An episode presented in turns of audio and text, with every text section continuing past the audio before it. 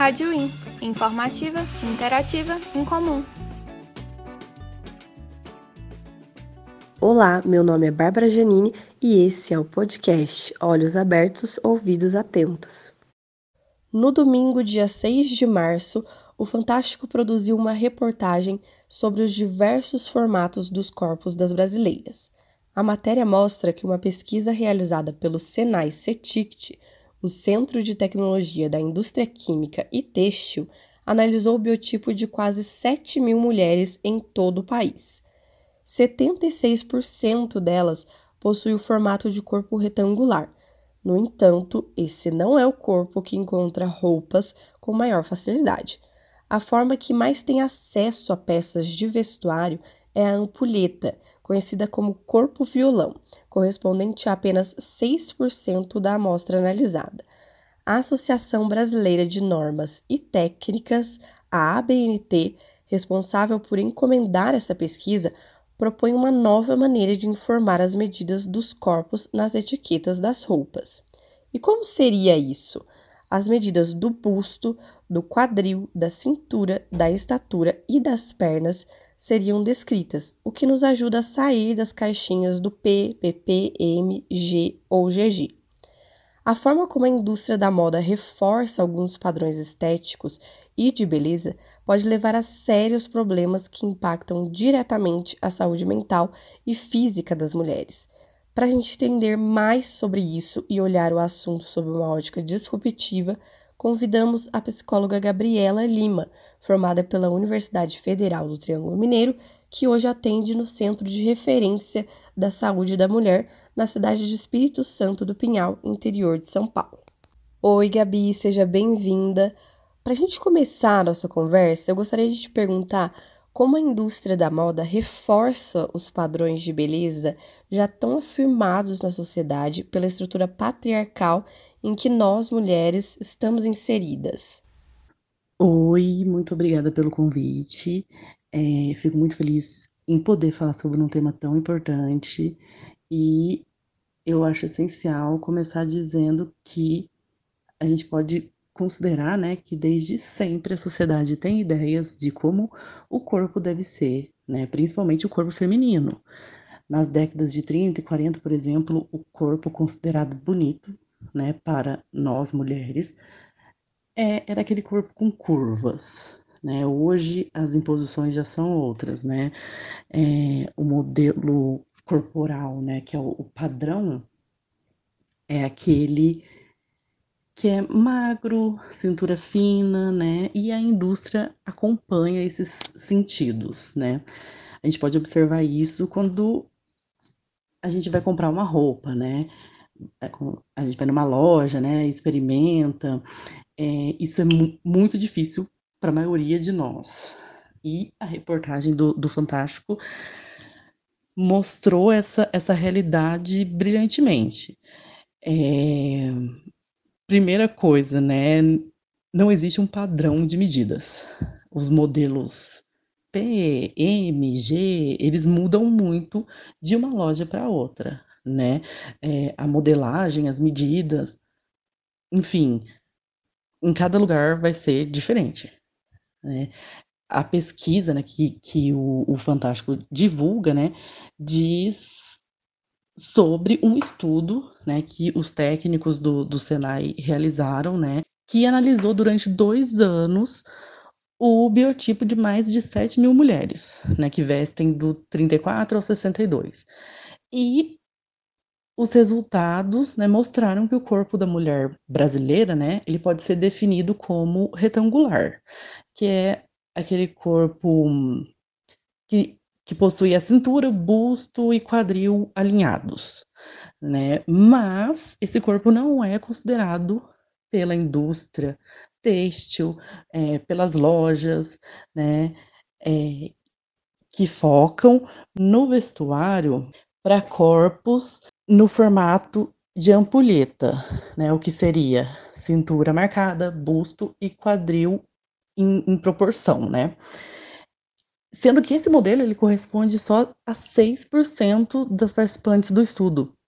né? E o, o, o modelo retangular, né, que corresponde à maioria das mulheres brasileiras, é um total de 76%.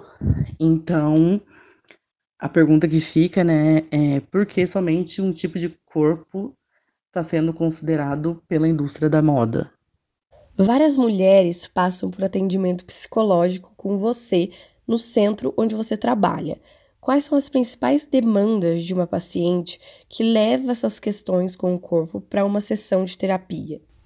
Então, no Centro de Referência da Saúde da Mulher, onde eu trabalho, eu atendo majoritariamente meninas e mulheres.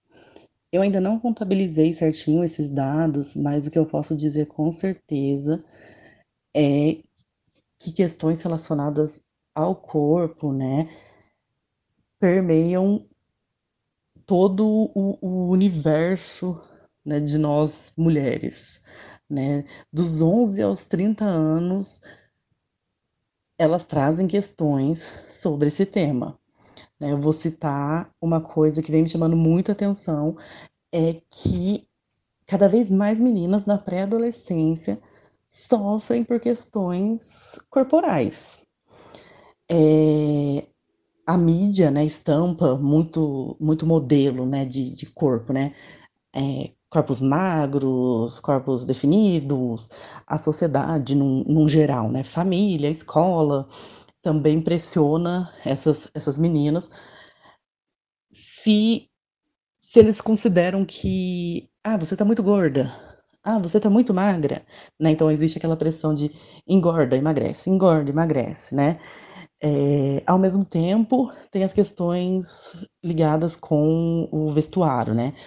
Se a adolescente, né, a pré-adolescente, é considerada gorda demais, não pode usar uma roupa X, porque isso vai evidenciar o corpo gordo e isso é considerado feio.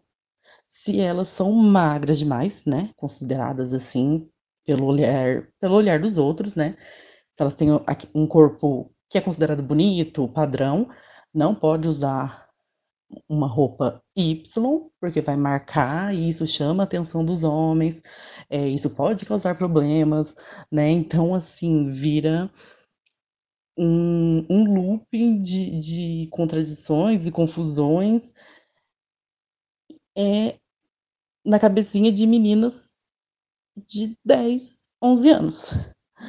É, assim, muitas delas já estão depressivas, se automutilando ou propensas a sofrer algum tipo de transtorno alimentar em algum momento da vida, né, em alguma fase da vida. E isso é muito preocupante, né? Porque aqui nós estamos falando de saúde mental, de qualidade de vida, de crianças, adolescentes sofrendo com questões extremamente complexas e que afetam a vida num todo, né? E, e são informações e questões né, muito delicadas e, e profundas para meninas, né? Assim, que, que nem cresceram, né? Não são adultas ainda e já experimentam essa crueldade, né? Que é viver numa sociedade patriarcal sendo mulher. Você publicou seu trabalho de conclusão de curso, seu TCC, na revista Família, Ciclos de Vida e Saúde no Contexto Social, a Refaces.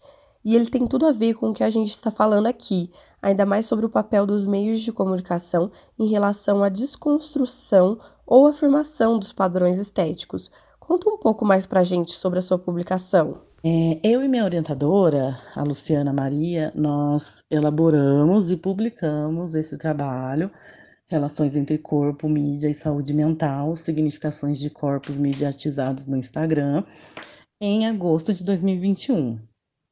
Um tempinho depois, a gente ainda conseguiu acompanhar o aumento da discussão e da divulgação sobre temas em comum com o nosso trabalho, que vem acontecendo até hoje. E assim, é muito preocupante observar o quanto nós somos atingidas negativamente por padrões estéticos, né, que são impostos socialmente. Os meios de comunicação têm um papel importantíssimo nisso, né? Inclusive, é muito comum a gente ver valores, né, é, características como sucesso, felicidade, realização, plenitude, diretamente ligados a ter um corpo magro, né? Então, assim, se eu sou magra, quer dizer que eu sou saudável, plena, feliz, bem-sucedida. Então, as coisas se misturaram, né? E isso é divulgado massivamente, né? Ado adoecendo mais e mais meninas, mulheres, porque a gente tem que considerar, né, que a mídia não não dissemina somente, entre aspas, informações, né? Que informações são carregadas de muita coisa, né? de desejos, significados, consequências, sentimentos.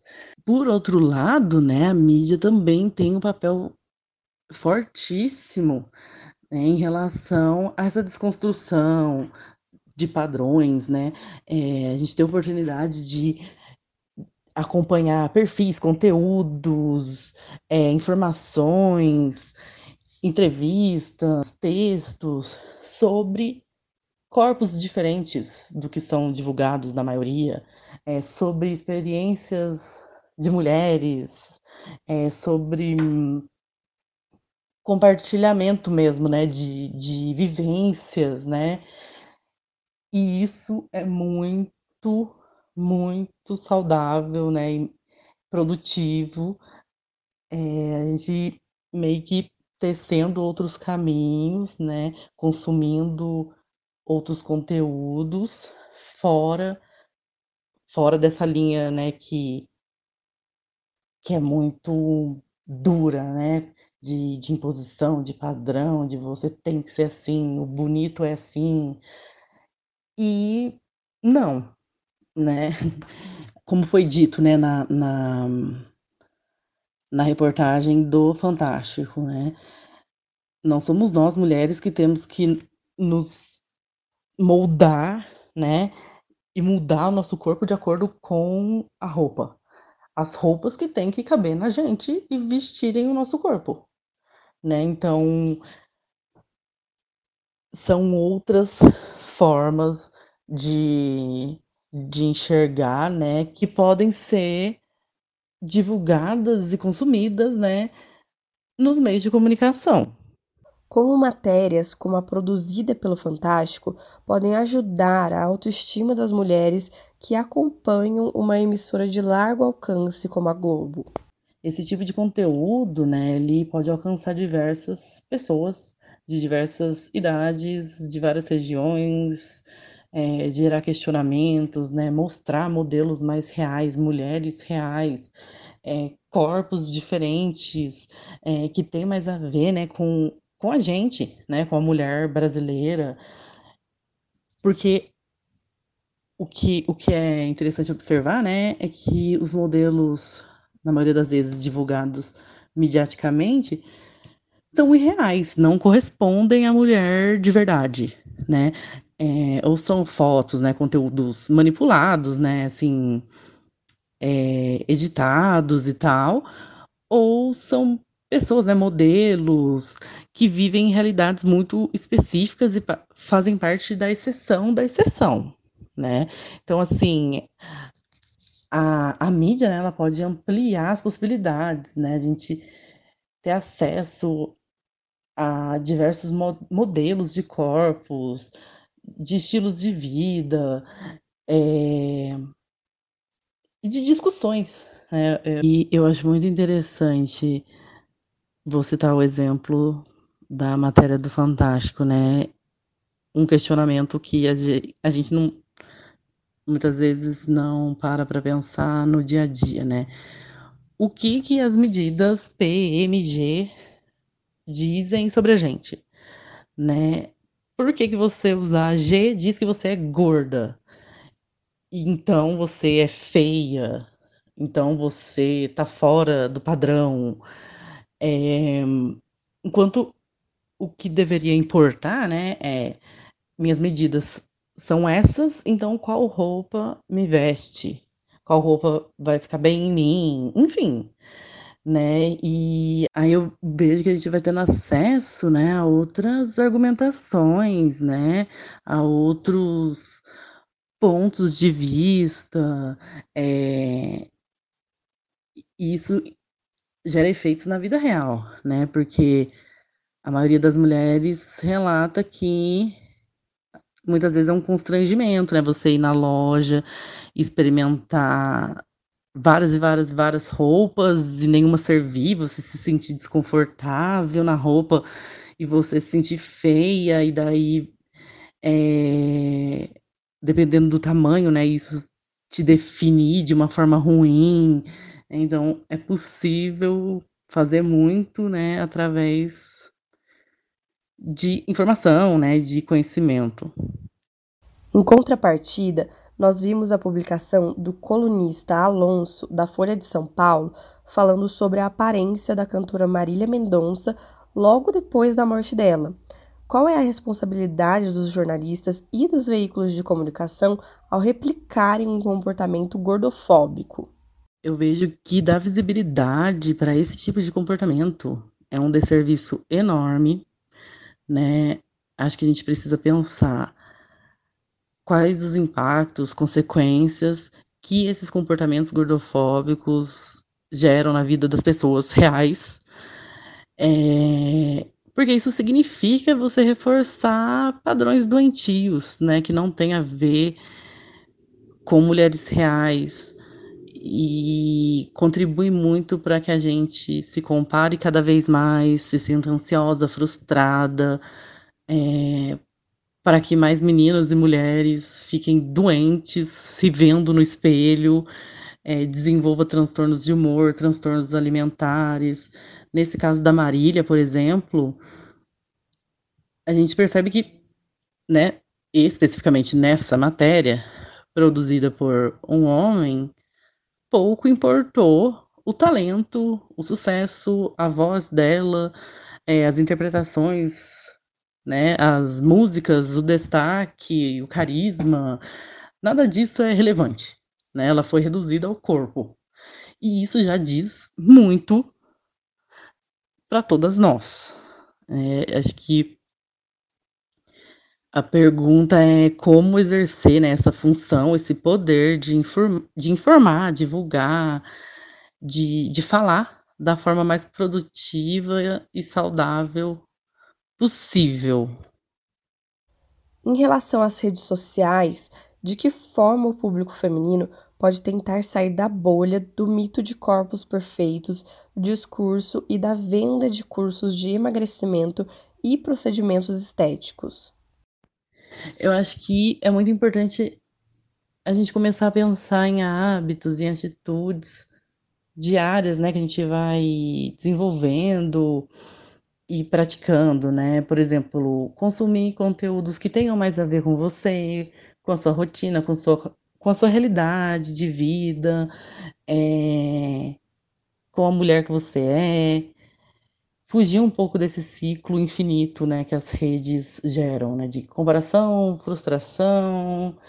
A gente compara os nossos corpos, o nosso modo de vida, é, a nossa alimentação com, com modelos que não tem nada a ver com modelos inexistentes, né? E eu vejo que isso pode ser revertido ou amenizado, né? Quando a gente passa a consumir conteúdos que, vamos dizer assim, tá fora dessa bolha que a grande parte da mídia interessa divulgar, né, que é o padrão, que é o considerado belo, enfim. Além do, do acompanhamento psicológico, né, também é importante que nós mulheres, né, que a gente conheça o próprio corpo, né, como você se sente bem, quais são suas medidas, né, como você vai escolher sua roupa, é, como você se sente bonita, a vontade de emagrecer ou de engordar, se exercitar ou não, é, essa vontade vem de você ou vem do outro, né? É uma demanda exclusivamente estética, né? E por quê? Se, se sim, né? Por que isso está sendo tão importante, né? a, a desconstrução mesmo é um processo diário, exige acesso à informação, vindas vinda de fontes confiáveis, né, seguras, da gente se conscientizar, né, sobre a nossa própria história, questionar as regras, os padrões, e também é muito possível e muito saudável formar redes de mulheres de apoio, de conversa, e para que a gente compartilhe experiências e, e, e vivências entre nós. Você tem alguma leitura para indicar para as mulheres que ouvem ao nosso episódio de hoje relacionado a esse assunto que a gente está conversando? Eu indicaria o livro da Naomi Wolf, O Mito da Beleza, e uma, uma outra leitura bem legal é, é o livro do Humberto Eco, que é a História da Beleza. Muito obrigada, Gabi, pela participação. E para você que ficou curioso ou curiosa para ler o TCC publicado da nossa entrevistada, anota aí o título dele: Relações entre corpo, mídia e saúde mental significações de corpos mediatizados no Instagram. Muito obrigada pelo convite e parabéns por vocês darem visibilidade a esse tema que é super importante. Obrigada. Esse foi o nosso episódio de hoje para você se manter com os olhos bem abertos e os ouvidos antenados no nosso podcast. Até a próxima!